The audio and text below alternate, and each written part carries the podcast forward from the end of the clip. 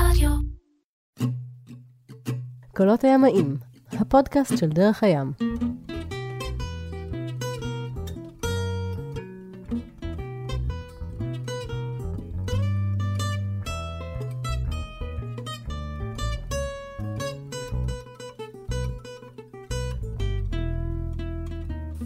הגענו לפרק סיום העונה, פרק 15. קולות הימאים, הפודקאסט של דרך הים, שני הימאים, פנינה ויואב, יואב ופנינה. אנחנו כאן שנייה אחרי, 10 דקות אחרי שסגרנו את הפרק הקודם, דיברנו על עוד כל מיני דברים שקרו במדגסקר, אבל הפרק הקודם מסתיים בהודעה דרמטית. צריכים לחזור לארץ. אבא של יואב במצב לא טוב, בריאותית, ומתקבלת ההחלטה, זאת אומרת, כל התוכנית, להמשיך לדרום אפריקה, האוקיינוס האטלנטי, ברזיל, שהוא הבטיח לך, לא עומד להתרחש. בר בת 12, בת מצווה, ארגז גדול, קופסה גדולה של גלידה, ואתם מתחילים מה? להתכונן למסע הזה? זה מסע חזרה לארץ, דרך ים סוף בעצם. בוא אני אגיד לך, בזמנים ההם, בכל רגע נתון, הסירה הייתה במצב תנועה, זה היה הפורמט חיים שלנו, זאת אומרת, הנוודות והצורך לנוע, מכל סיבה שלא תהיה, אם זה מזג אוויר, אם זה צורך במשהו מסוים, שהמשמעות שלו זה לא פה, זה במקום אחר, עוגן למעלה, ממשיכים. הסירה הייתה כל הזמן מוכנה לדרך, היא הייתה בחיים כמונו, היא כל הזמן עבדה. כך שלהכין לא היה הרבה, אוכל היה לנו, השלמות, מפות היו לנו לדרך, היו גם זוג חברים, פולביה ופדריקו, שגם כן תכננו להפליג לאירופה, והפליגו באותם זמנים איתנו, הגיעו איתנו למיות, ובהמשך גם למסעווה. אז אנחנו ממיות, שזה האי שממנו עשינו את שיחות הטלפון, בטלפון הציבורי. מיות זה בין... זה קומורו, זה איי קומורו שנמצאים... בין מדגסקר למוזמביק. כן, בין מדגסקר לאפריקה. בין מדגסקר לאפריקה, יותר קרוב לזנזיבר מאשר למוזמביק. בפתח הצפוני של תעלת מוזמביק. ואז אנחנו, משם אנחנו מסתכלים על המפות, אנחנו רואים, יש לנו הלג הראשון, הוא ישירות ממיות עד לאריטריה. לאריטריה, למסאווה, זה 2,500 מייל. הפלגה פשוטה לכאורה, רוחות, לא, שום דבר לא מאתגר. רוחות לטובתנו. זרם פראי של 5 עד 4 קשרים. לטובתנו, זאת אומרת שלאורך החוף הסומאלי, זה אפשר לנו להתקדם במהירויות של בין 9 ל10 קשרים, שהפעם האחרונה שעשינו את זה, זה היה על החוף האוסטרלי, באזורים של גאות ושפל מאוד גדולים וזרמים חזקים ביניים. ועל אף שזה פניית פרסה, ועל אף שזה לא הייתה תוכנית שלנו, והייתה לנו תוכנית להגיע לדרום אפריקה, וברזיל כמו שאמרנו, וכל שאר התוכניות, אנחנו, אוקיי, זה הכיוון, אז אנחנו שמחים בחלקנו, אנחנו בונים התרגשות, אנחנו מפליגים לארץ. מה גם שיש בסיבוב הזה קטע קריפי, וזה המעבר בין סומליה לסוקוטרה, שזה... אזור של פיראטים. אזור של פיראטים, אפילו יש סרט הוליוודי על הסיפור הזה, קפטן פיליפ.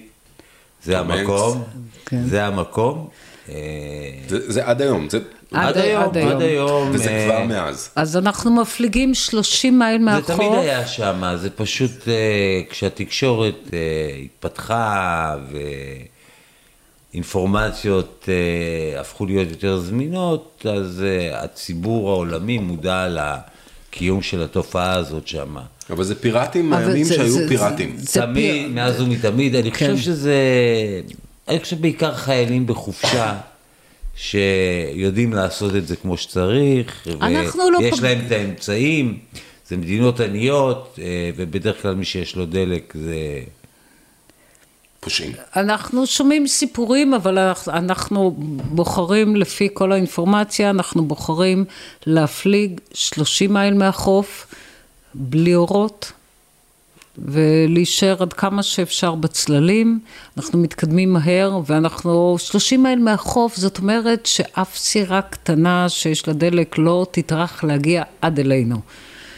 ואנחנו מתקדמים לא רע בכלל, כמו שיואב אמר, 19 קשר בזמנים, בסיכום 2500 מייל לוקחים לנו כ-20 יום, שזה יפה. יפה. אנחנו מגיעים למסאווה, שזה הרטה. רק רגע, אחד הדגים הגדולים שבסיבוב הגיעו שם. בדיוק, כאיך שאנחנו נוסעים בין סוקוטרה לסומליה.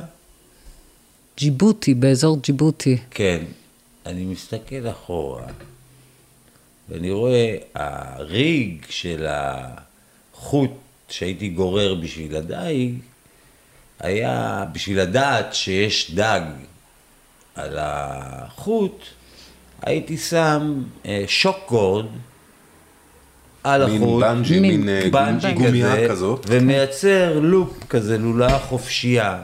ואם היא הייתה מתוחה, הייתי יודע שיש משהו כבד בקצה. ואני רואה שזה מתוח, ואני מסתכל אחורה, ואני רואה משהו. החוטים שלי היו בסביבות 20-25 מטר אורך, לא יותר. ואני רואה מה שהוא עושה סרפינג, ועושה גל. אני מתחיל למשוך, וזה פשוט ילו פין טונה בסביבות 50 קילו. ענקית, ענקית. שכנראה לא שמתי לב אפילו שהיא נתפסה, והיא פשוט נתפסה עם פה פתוח, וטבעה. אז הוא מביא לסיפון 50 קילו של טונה ילופי ענקית, בשר ורוד, אנחנו עדיין דבר ראשון סשימי, ואנחנו עדיין בהפלגה. דבר ראשון אזור שומני של יד הבטן, דבר ראשון בדיוק את הבטן לסשימי, הבנות אנחנו כולם מחסלים, ואת השאר אנחנו בהפלגה עדיין, שם אנחנו די מטלטלים, אנחנו מחלקים את זה למנות, מה שאפשר אנחנו מקפיאים, אבל זה כמות, זה 50 קילו. ואז אנחנו את החלק הנוסף, מה שאי אפשר להקפיא ולאכול, אנחנו עושים ממנו שימורים. אנחנו שמים את זה בצנצנות, שמים בסיר לחץ, מבשלים 75 דקות את הצנצנות, ויש לנו שימורים. אנחנו כבר ברוצים, יהיה לנו מתנות להביא לארץ, טונה שאנחנו תפסנו, מגניב. וכן, ואנחנו מגיעים למסאווה אחרי 21 יום, פדריקו ופולי מחכים לנו, הם הגיעו קצת לפנינו, יש להם סירה יותר גדולה. אלגרגרסי 45, מקלחות חמות. מחכים לנו עם מקלחת. ואפילו גלידה במקרר. ארוחת צהריים. שווה שיש לנו חברים שיש להם סירה יותר מהירה מאיתנו. ואנחנו שם במסאווה כמה ימים, מסאווה... זה מרינה? לא, זה עוגן. זה מי סאונה. מי סאונה חם. מי סאונה, אחד המקומות הכי חמים שהייתי בהם. ובתום ליבי אמרתי, חם, אני אקפוץ למים. ואנחנו בתוך מפרץ מאוד סגור, מאוד מוגן. אני קופץ למים ואני אומר, וואו, איזה טעות. דוחק. יותר נעים בחוץ. תחושה שאתה קפצת לתוך המרק. 30 ומשהו מעלות בחוץ, במים יותר. אנחנו מינימום זמן שצריך במסאווה, ואנחנו ממשיכים, מתכננים את המשך הדרך. פגשנו שם הרבה סירות ישראליות של דייגים, שהיו דגים במים של מסאווה, ושולחים את הדגה לישראל. כן. אין לנו מה לחפש במסאווה, חוץ מאשר... זה עצירה בדרך. התקלחנו, אכלנו טוב, יש לנו את ים סוף לפנינו. יש לנו את ים סוף, מצד אחד סודן, מצד אחד ערב הסעודית. כולם אומרים לנו, גם אם אתם לא ישראלים, תפליגו באמצע, אל תעצרו לא בסודן ולא בערב הסעודית, באמצע. ים סוף. רוחות צפוניות, אנחנו יוצאים כשיוצאים, אין פה הרבה משחקים, אף פעם המזג אוויר הוא לא פייבורית, מה שנקרא. אבל אנחנו יוצאים, ואנחנו 5 ימים, רוחות צפוניות, ואנחנו הסירה מתנגחת בגלים, והכל רטוב. אתם מגלססים? אנחנו קצת מגלססים, אנחנו עם מפרסים ומנוע ומה שאפשר. נלחמים, נלחמים, התחושיים. בוא נגיד שאנחנו די מזדהים עם החלזונות. איזה חלזון? לאט לאט. לאט, אנחנו, ורטוב, הכל כבר. בעצם נסביר למי שלא מבין את התנאים בים הזה, ים סוף הוא כאין תעלה, שהרוח בה רוב הזמן, בעיקר באחרי הצהריים, מתחזקת ובאה מכיוון צפון, ויוצרת מין ים קצר כזה, גלים קצרים, ששוברים את הסירה פשוט, והסירה צריכה לעבור דרכם. פוף, פוף. בעברית אומרים, you beat your way through.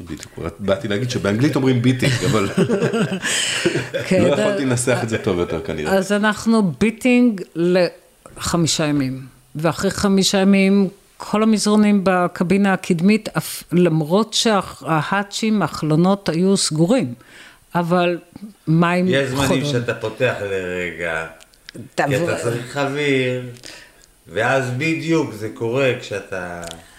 5 ימים, הכל רטוב, נמאס לנו, די, זה קשה. אנחנו, בוא נעצור רגע וננשום, נייבש קצת את המיטות. אנחנו די קרובים לגבול מצרים, by the way, דרך אגב, אבל סודן. אבל אנחנו עדיין בסודן. אנחנו בחלק הצפוני של החוף הסודני, ואנחנו מתקרבים למצרים, וכמו שפנינה תיארה את המצב, דחוס, לך, ים מעצבן, לא נעים. באיזה חודש מדובר? אוקטובר, סוף אוקטובר. ואני מסתכל על המפה, האמת היא שבאוסף מפות שהיה לי, שכנו באוסטרליה, ים סוף היה מתועד, יותר בלארג' סקייל, בסמול סקייל, ככה וככה. אבל היות ותכננו הפלגה דוח, אז הפרטים הקטנים פחות עניינו אותנו. ובמפה שהיה לנו הופיעו מקומות שנקראו חורים, חור מרוב, אצטרה. חור? זה השם? זה השם, כן, כאילו הכוונה לסוג של כמו פיורד כזה, אבל מאוד צר, שמין חריץ כזה, מאוד עמוק. כל הים נמצא בתוך החריץ, עם האלמוגים, עם הדגים, הכל. הוא מאוד עמוק וחודר לתוך היבשה כזה. אז אין לנו מפות מצוינות בשביל להיכנס ליבשה, אבל בסופו של דבר... אבל יש לנו את הספרדר, ואם אנחנו יודעים שיש שם אפשרות להיכנס, אני עולה למעלה, אבל אני מוצא את הדרך פנימה. אז יואב מסתכל מהסיפון, מהספרדרס, מהמצליבים. המצליבים שעל התורן, זה בעצם אמצע התורן בערך. ואנחנו רואים תורן של סירה על החוף, באחד מה שמסומן כחור. אנחנו אומרים, וואלה, אם זה סירה, יחטה, אז ניכנס גם. יש שם מישהו, אפשר להיכנס. אז אנחנו מתקדמים, לא בזכות המפות, אלא בזכות העיניים. מוצאים את דרכנו פנימה, ואנחנו נכנסים לתוך החור הזה, והוא עמוק. באופן מאוד מפתיע, זאת אומרת, זה לא נהיה יותר רדוד, זה פשוט עמוק, זה קירות שיורדים למטה, ואנחנו רואים שהסירה שראינו, היא למעשה פראוט, זה איזושהי קטמרן, אם אני זוכר נכון, אנגלית, שעולם הקרוזרים משתמש בה, פה ושם, פגשתי את הסירות האלה, עוגנת שם, והאופן שהסירה הזאת עגנה, העוגן הקדמי שלה זרוק על החוף, ומאחורה משתלשל עוגן אחורי. והבנו שזה הסידור, שאתה צריך להגון את העוגן הראשי שלך עד החוף, כי זה פשוט קיר שיורד למטה. אז התקרבנו, הגנתי את העוגן הקדמי על החוף, התרחקנו, זרקתי עוגן האחורי, הכי עמוק שיכולתי, שאם נכנס איזשהו סואל שידחוף את הסיר על החוף, היא לא תפגע. בקיצור, אנחנו עוגנים שמה, מוציאים הכל, אבל הכל לייבוש.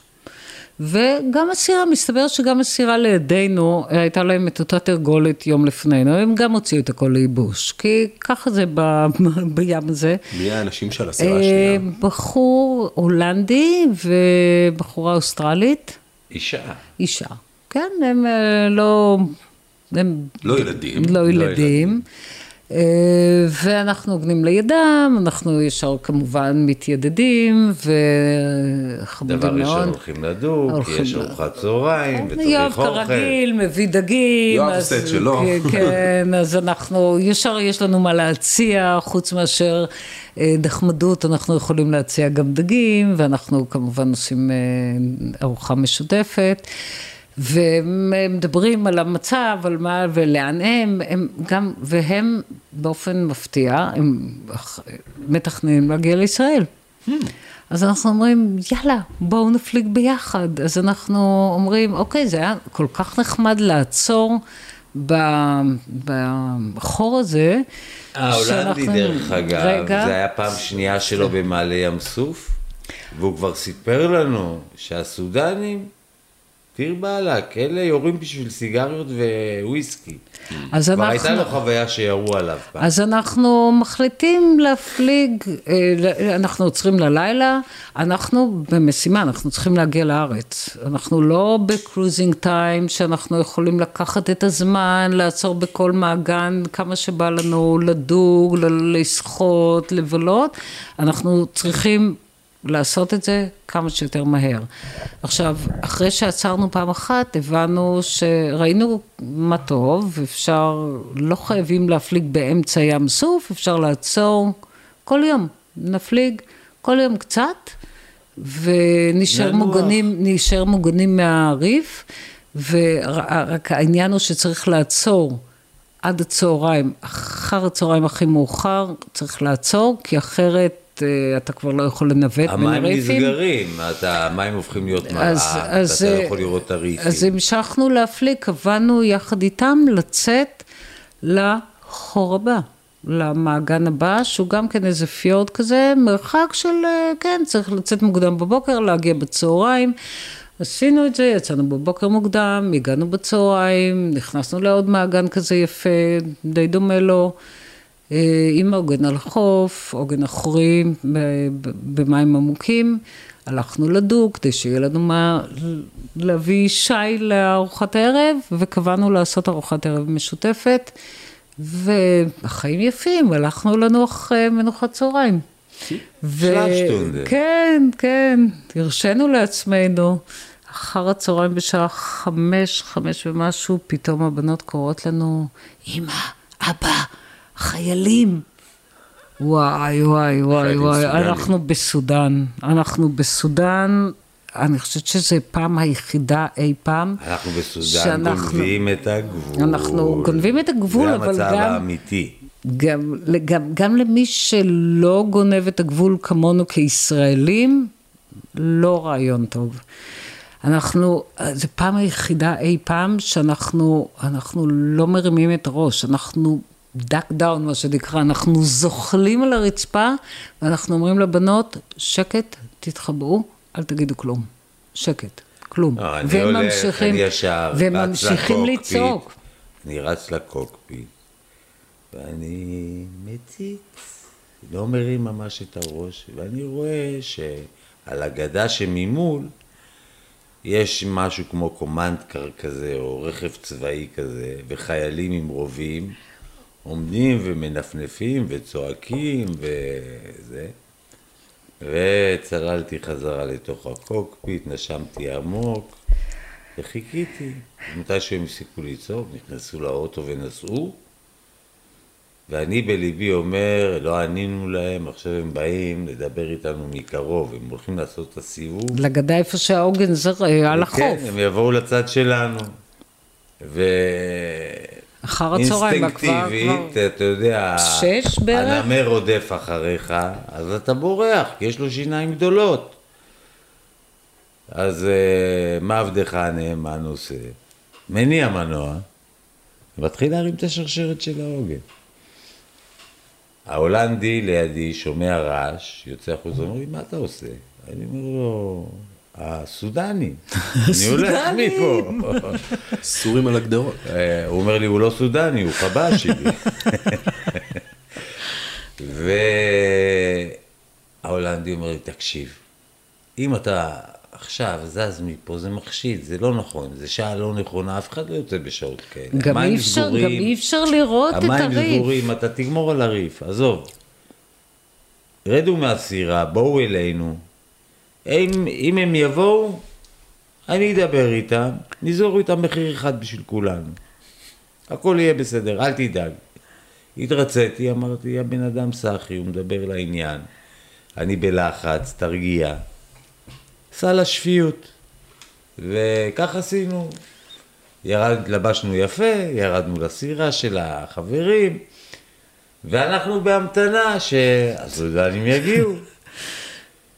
וכבר מתחיל להחשיך, והסודנים לא מגיעים, אבל בגלל שחושך, האור כן מגיע. ומדי פעם, לום של אור, כזה חולף, מעל הסירה. הם מחפשים אתכם עם הפרוג'קטור. לא, ואני אומר, הנה, הם עושים עוד עיקוף בדרך עכשיו, ובדיוק בסיבוב זה מאיר עליהם. מגיעים. תראה מה שפרנואה יכולה לעשות לבן אדם, איזה סיפורים הוא יכול להמציא לעצמו. מתישהו אחרי איזה 30 דקות שאני מתענה עם הלום הזה. שנראו כמו שעתיים לפחות. אני אומר, די, זה לא יכול להיות ככה, אני חייב לעלות למעלה, כי אני... משם אני אראה, אם הם נוסעים אני אראה אותם. אני עולה למעלה, ומה אני רואה?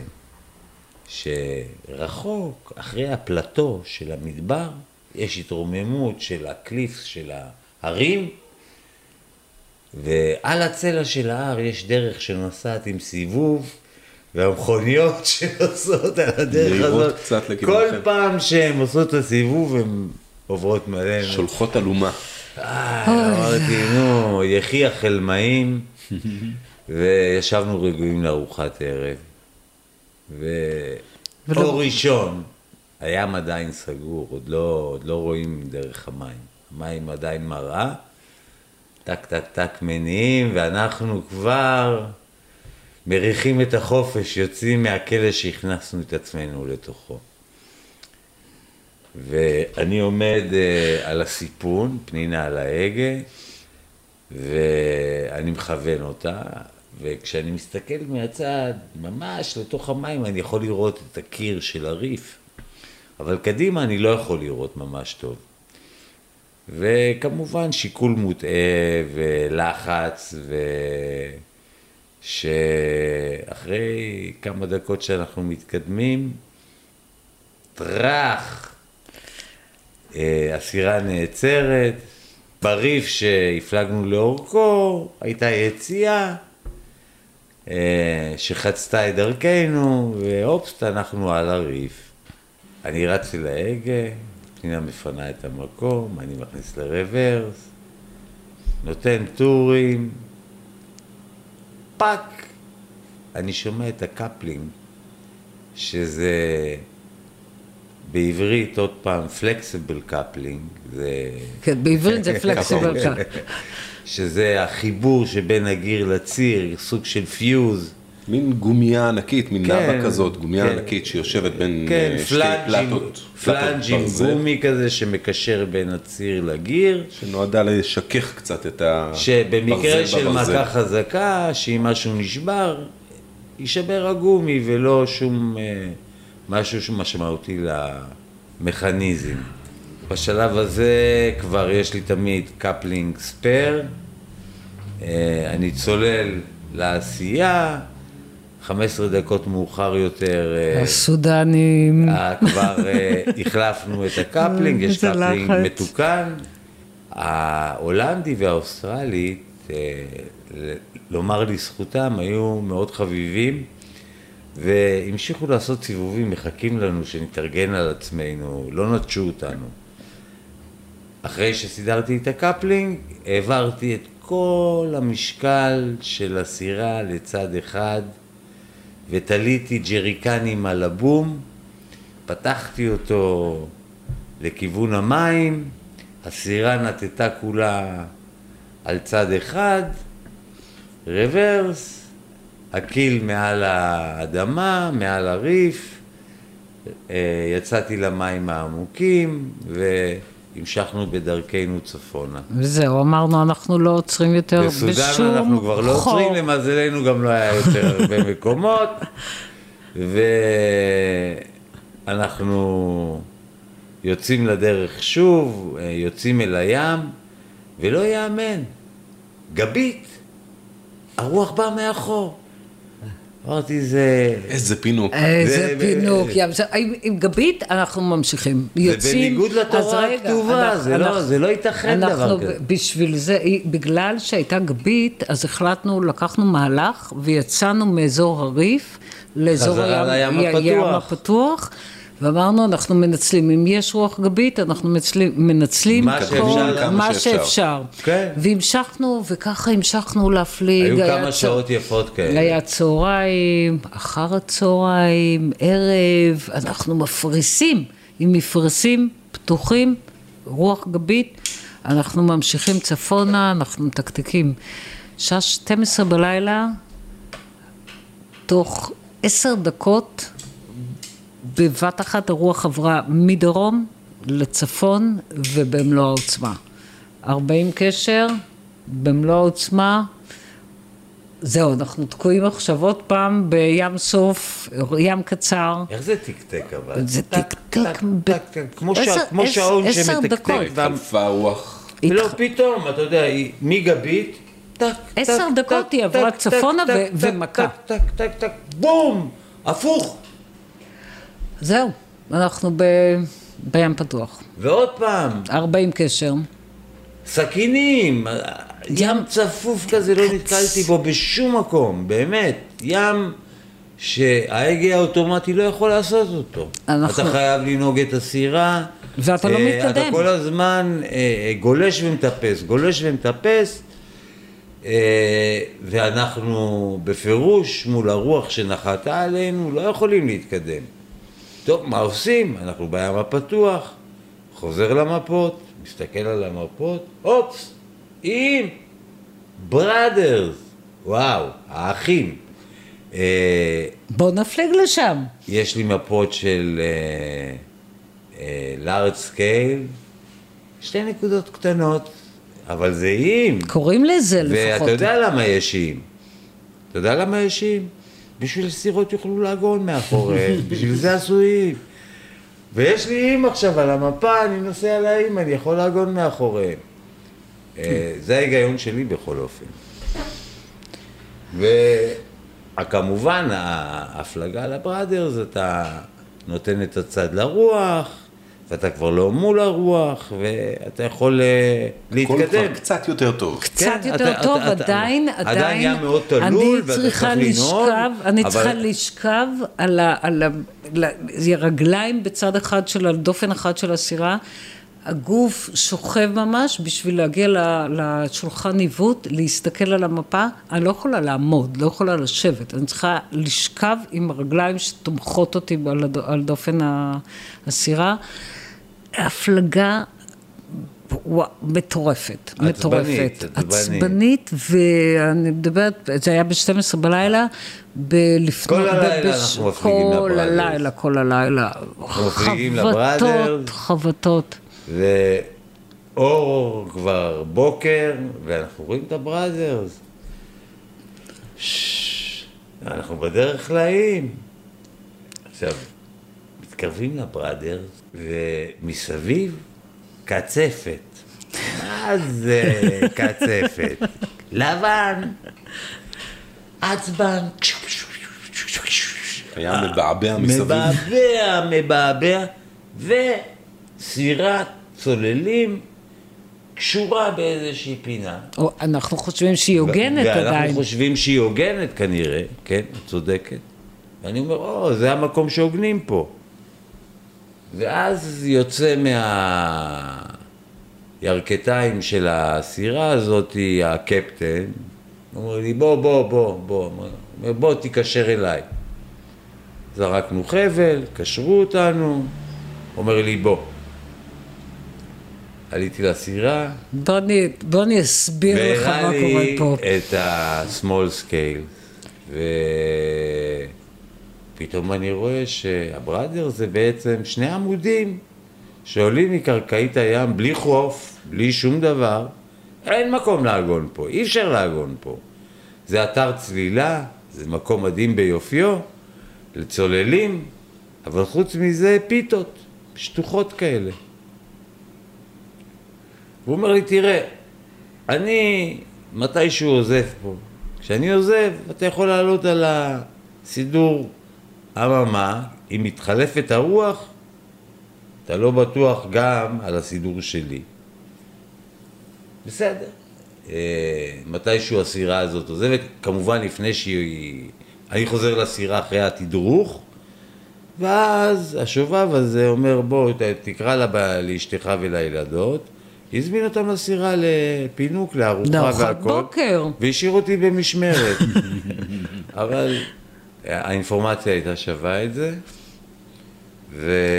קיבלנו בייקן אנד אגס. והם עוזבים מתישהו, ואני נקשר חבל ראשון לטבעת שלהם, ואז יש טבעות במים, שאני צריך לצאת, לשחות לשם עם חבל. נכנס למים עם חבל ניילון ומתחיל לשחות לעבר הטבעת, וזה באזור הקצף, באזור הקצפת. אני שוחה עם מסכה ועם החבל, סנפירים, ופתאום זה מצטלל לרגע, ואני רואה קרישים מלמטה מסתכלים עליי, ועוד פעם נעלמים מהקצף, ועוד פעם הם מופיעים. אני חושב ששם הסתובבו שם מקו, אלה עם הזנב הזה. ואני לא הייתי לידו עם הדינגה, אתה זוכר שהייתי שוחה ומזהירה אותו? ואני רואה אותם ואני חושב לעצמי, יואב, עזוב אותך, זה לא... אפילו שלא מריחים את זה, זה לא מריח טוב. אופס, הסתובבתי פתאום על עקבותיי, חזרתי לסירה, עליתי, אמרתי, זה לא מתאים. ישבנו עוד כמה דקות על הסירה, התחיל להתקרב הערב, אמרתי לפנינה, אני לא נשאר פה, אני מעדיף בים הפתוח, לא מריח לי טוב המקום הזה, אני הולך מפה. שחררנו את החבלים ויצאנו לים, ומשם צפונה לכיוון, בוא נגיד, אם נגיד שם מוכר, אורגדה, רפלי, זה הכיוון, כמובן שלא הגענו לאורגדה, שנמצאת על המיינלנד, ועצרנו במקום שנקרא מרסה אלם. גם כן, זה כבר על החוף המצרי, ואנחנו עוד פעם נכנסים לחוף המצרי, מבלי שיש לנו ויזה או אישורים להיכנס לשם. רצינו להצטייד קצת באוכל, הדרך התארכה, הזמן נהיה יותר ארוך מעבר למה שתכננו, ואם הייתה לנו אפשרות בדרך לאסוף דברים, רצינו לעשות את זה. נכנסנו למרסה אלם, אנחנו יורדים לחוף, ואיך שאנחנו מתחילים ללכת, מגיע אלינו שוטר. הוא אומר לי, אתה צריך ללכת למפקד, שהמשרד שלו נמצא על הגבעה. פספורט, צריך להביא את הפספורטים. אוקיי. עולה למפקד משטרה עם הפספורטים, והבן אדם לוקח את הפספורטים ומסובב אותם, ואתה רואה שהוא לא מבין מאיזה כיוון זה כתוב ומה כתוב, והוא לא יודע על מה הוא מסתכל בכלל. סובב, סובב, סובב, סובב, סובב, בסוף נמאס לו לסובב, לקח את החותמת, דפק עליהם, יאללה. וככה נכנסנו שם למצרים. מול מרסה אלם למחרת בבוקר, כמובן שתוך דקה כולם ידעו שאנחנו מישראל. למחרת בבוקר מישהו עובר לידינו איזה דייג וקורא לנו וקורא לנו וקורא לנו, ואז אומר לנו, your president, your president is dead. ככה הודיעו לנו, ככה ידענו שרבין נרצח. לא הבנו את המשמעות הזאת של מה שקרה, והמשכנו, אנחנו עדיין חדורי מטרה, אנחנו צריכים להגיע לארץ. בדרך לסואץ? בדרך לארץ, בדרך לארץ. הכוונה היא להגיע לתעלת סואץ, לא לארץ. אנחנו צריכים לחצות את תעלת סואץ בשביל להגיע לישראל. המטרה היא לעבור את ים סוף, את הרוחות הקשות, ולהגיע לפתח של התעלה. יש לנו עוד את כל מצרים, לפני שאנחנו מגיעים לסואץ. בדרך מלאי הדיזל שלנו מתחיל להידלדל, ואנחנו מתחילים לצוד סירות דייג שיכולות לעזור לנו. ולמרבה הפלא, ברגע שאנחנו עושים את האקט הזה של לפנות אל הסירות האלה וליצור איתם קשר, אנחנו מגלים שם אנשים נפלאים, מלאי רצון לעזור. אני בא עם ג'ריקנים של 35 ליטר, 40 ליטר, כחולים כאלה. אתה הולך להביא דיזל, חוזר עם דיזל וסוכריות לילדים ו... ואני רוצה לשלם להם. סרדינים. ואני רוצה לשלם להם וצוחקים עליי. תפדל, תפדל, תפדל. באמת נדיבים ורק דברים טובים אני יכול להגיד עליהם. וככה אנחנו ממשיכים להתקדם, ולא חסר לנו כלום, אתה יודע, לא צריך חנויות, לא צריך תחנות דלק, לא חסר, הכל צף שם. לא חסר לנו כלום, ואנחנו ממלאים את המקרר, ממלאים את המקרר בדגים, אנחנו בדרך לארץ, יש לנו... הרימות של דגים, הפריזר מוקף בבשר, אני לא יודע כמה קילו בשר יש בפריזר, מכל הדייג ומכל הדייג. איזה כיף, יואב יכול לדוג בלי הגבלה, כי הכל ילך למשפחה, לחברים. אנחנו מגיעים לשב מחמוד. אני זורק עוגן, והולך לבדוק את העוגן, כהרגלי, זרק את העוגן, לך תראה איך הוא נראה, אתה לא צריך לדמיין, צריך לדעת. ואני לוקח את הרובה. פנינה אומרת לי, מה אתה לוקח את הרובה? אני אומר, אני הולך לבדוק את העוגן. הולכים לבדוק עוגן עם רובה, לא? טוב, בזמן הזה כבר ידעתי שרעשים של עוגן באזורים של ריף מדליקים את הטריטוריאלים. ולוקוס זה דג טריטוריאלי. והרבה פעמים כשיש רעשים כאלה ואתה מגיע לבדוק, הוא עומד שם מסתכל ממריש לי פה. ובאמת זה היה המקרה, הלכתי לבדוק את העוגן, והיה שם אחד הלוקוסים הגדולים והיפים, וחזרתי עם לוקוס גדול, בערך ברוחב של הסיפון האחורי. כן, יש הרבה דגים שפנינה דיברה עליהם בפריזר, אז זה הצטרף לשם. זהו, וכן, לאט לאט אנחנו תופרים ותופרים ותופרים, מגיעים לתעלת סואץ. ואחלה סוכן, יום הולדת שלי, יום הולדת של יואב, והסוכן, לא האמנתי. לדעתי זה היה יום הולדת 38 שלך, הוא אפילו דאג לנר. הוא הביא עוגה. עם קצפת אמיתית, שמנת מתוקה, לא חרטה מנגרינה. על אמת, אוגה. עם נר. עם נר. אני אומר לך, המצרים, מה זה הקסימו אותי? לא תיארתי לעצמי שהם כל כך אוהבים אותנו, לגלות שבעצם הם לא אוהבים שלך.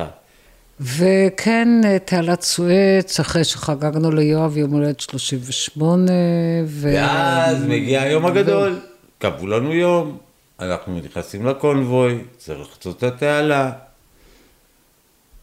טוב, מתחיל היום, אני מחכה לפיילוט שלי. פיילוט זה נתב, זה בעצם איזה... מישהו מצרי, שנוהג את הסירה. הרשויות שאמור ללוות אותך במסע שלך לאורך התעלה. ומגיעים כל הפיילוטים וכולם יוצאים לדרך. ואני הסירה הכי קטנה ומושתנת, הכי איטית בכל הקונבוי אז הפיילוט שלי מגיע ב-11. כעסתי, באמת כעסתי.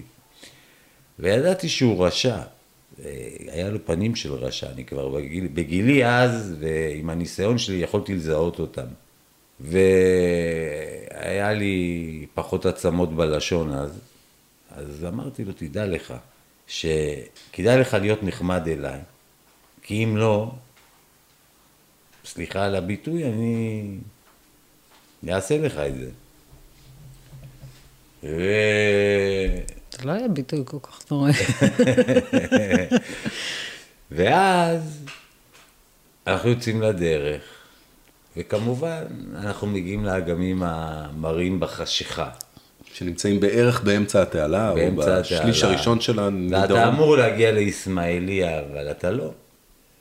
ובשביל להמשיך ולעבור, הוא אומר לי, בוא נשחד את השומר, שייתן לנו להמשיך לישמעאליה.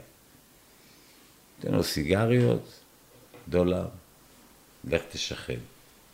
חוזר אחרי כמה זמן, לא הצלחתי. איפה הסיגריות? נתתי לו. למה נתת לו אם לא שחדת אותו? אני כבר מאוד כועס עליו. הוא אומר לי, טוב, ואיפה אני יושן? אני אומר לו, פה על הרצפה, בקוקפיט, אין מקום אחר, רק פה על הרצפה. ואני לא יכול לישון, אני מאוד ערני כשאני עצבני. 3:30, אני אומר, זהו, מספיק. טק, מניע מנוע, טה-טה-טה-טה-טה. ביתה קטנה לטוסיק שלו, קום קום. הוא אומר לי, מה קום? אמרתי לו, קום, נוסעים. הוא אומר לי, לא חושך. אמרתי לו, בעיה שלי, לא שלך, אנחנו נוסעים. ומרים עוגן, טק, טק, טק, טק, 4:00, אנחנו מתחילים לכיוון ישמעאליה, מגיעים לישמעאליה, מוריד אותו ליד איזה ברג' וכשהוא על הברג' זורק לו סבון ואומר לו, לך תתרחץ. הוא, מה זה מתעצבן, זורק עליי חזרה את הסבון. ואני כבר בשיגעון, אני הולך לשחוט אותו עכשיו. הוגן את הסירה, זורק את הדינגי למים, נטע תמיד אוהב להצטרף איתי להרפתקאות, אנחנו יורדים לחוף, הולכים לחפש את הנתב האבוד.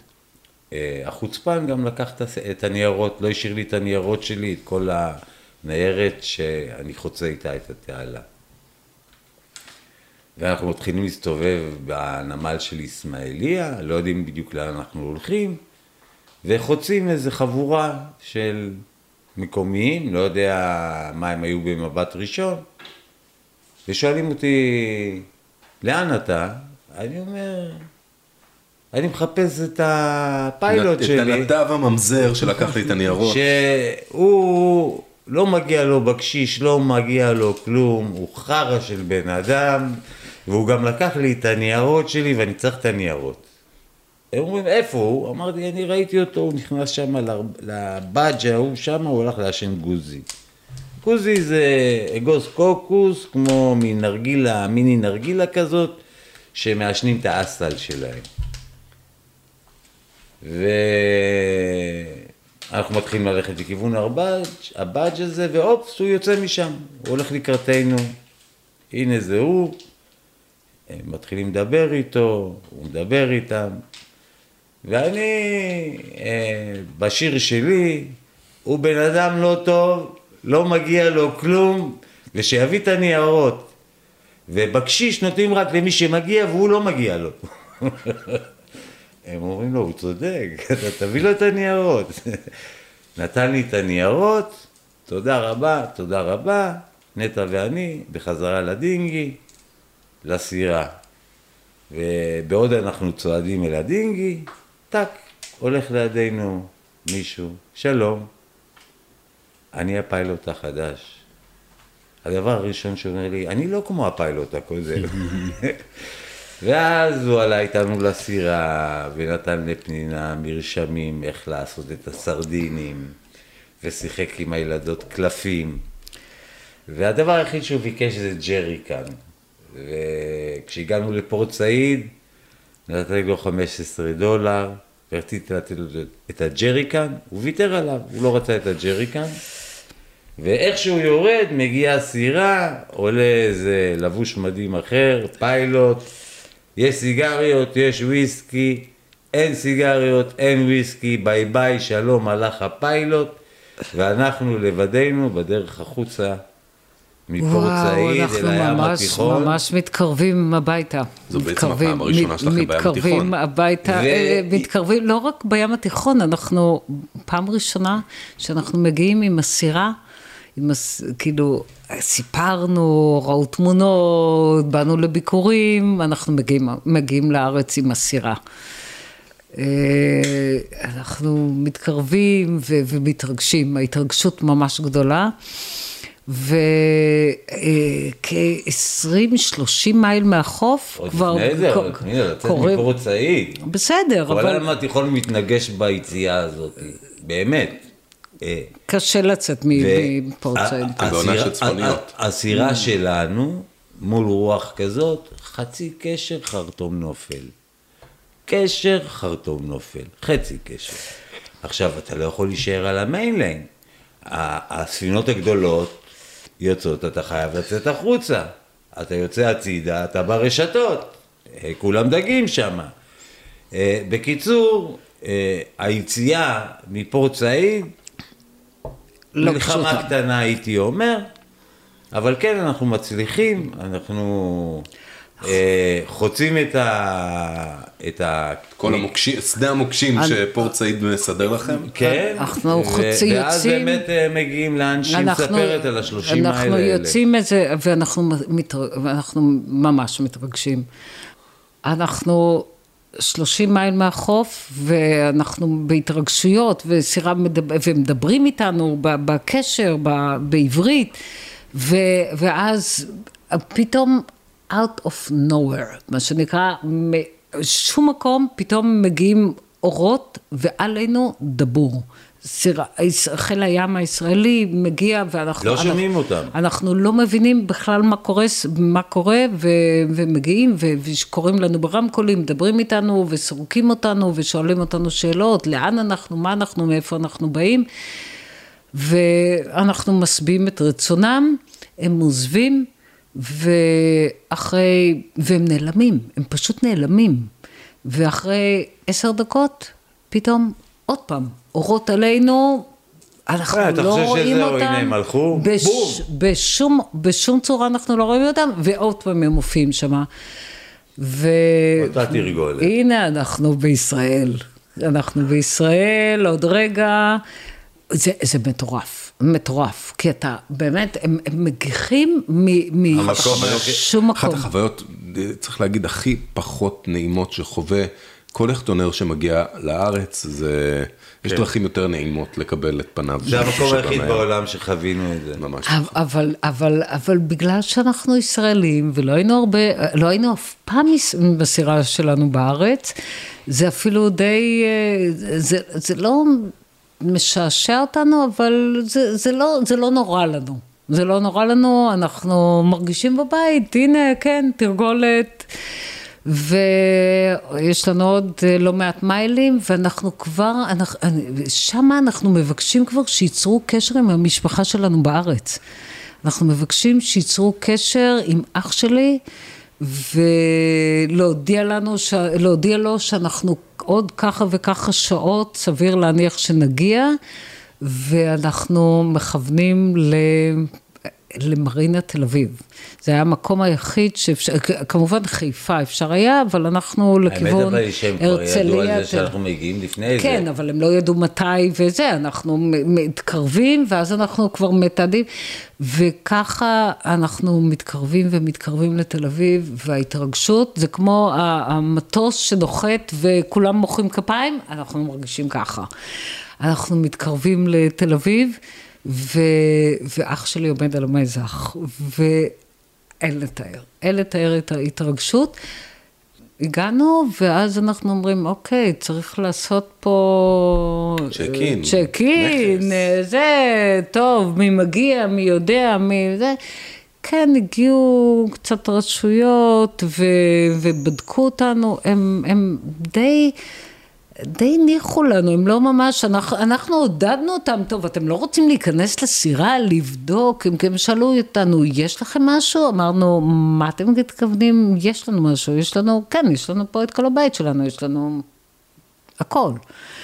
אז כן, אז נכנסנו, ואני זוכרת, הדבר הראשון שח שלי אמר לנו, זה על רצח רבין, ושהייתה רעידת אדמה בקרוב לאילת. ואז, רק אז, הבנו מה היה הקטע שלהם, כי באמת כל הקטע הזה של מפרץ סואץ, היה ממש אי אפשר היה להתקדם. הוא לא היה, היה ים לא כל כך מובן, אתה יודע, מכל הכיוונים, זה כאילו לאן שלא הלכת, הוא התנגש בך.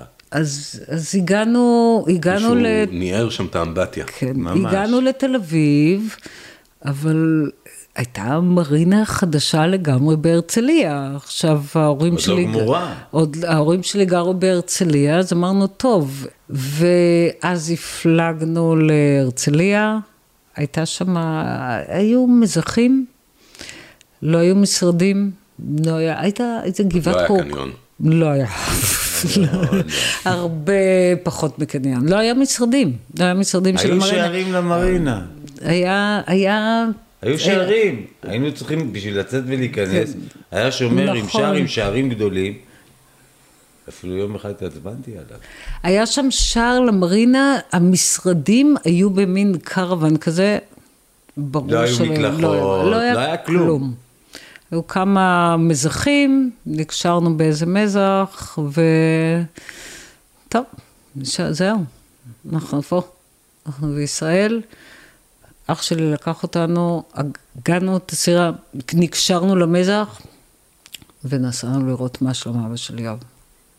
וככה מסתיים הפרק ה-15 בסיפור המופלא של פנינה ויואב, 20 שנה בדרך, אנחנו 6-7 שנים מאז שיצאתם לדרך. 8 שנים. בסוף 95. סוף 95, הגעתם לארץ, את מה שקורה כאן בארץ. את המשך המסעות שלכם, החצייה של הים התיכון, החצייה של האוקיינוס האטלנטי, ועוד כמה דברים, וכבר איכשהו חשפנו בפרק הזה של ברזיל, עוד לא הגעתם, בעונה הבאה שלנו, קולות הימיים, הפודקאסט של דרך הים, תודה פנינה. וואו, תודה יואב. תודה לך גידי. תודה על כל היין שהשקעתם אותי ועל השולחן ועל האירוח הזה.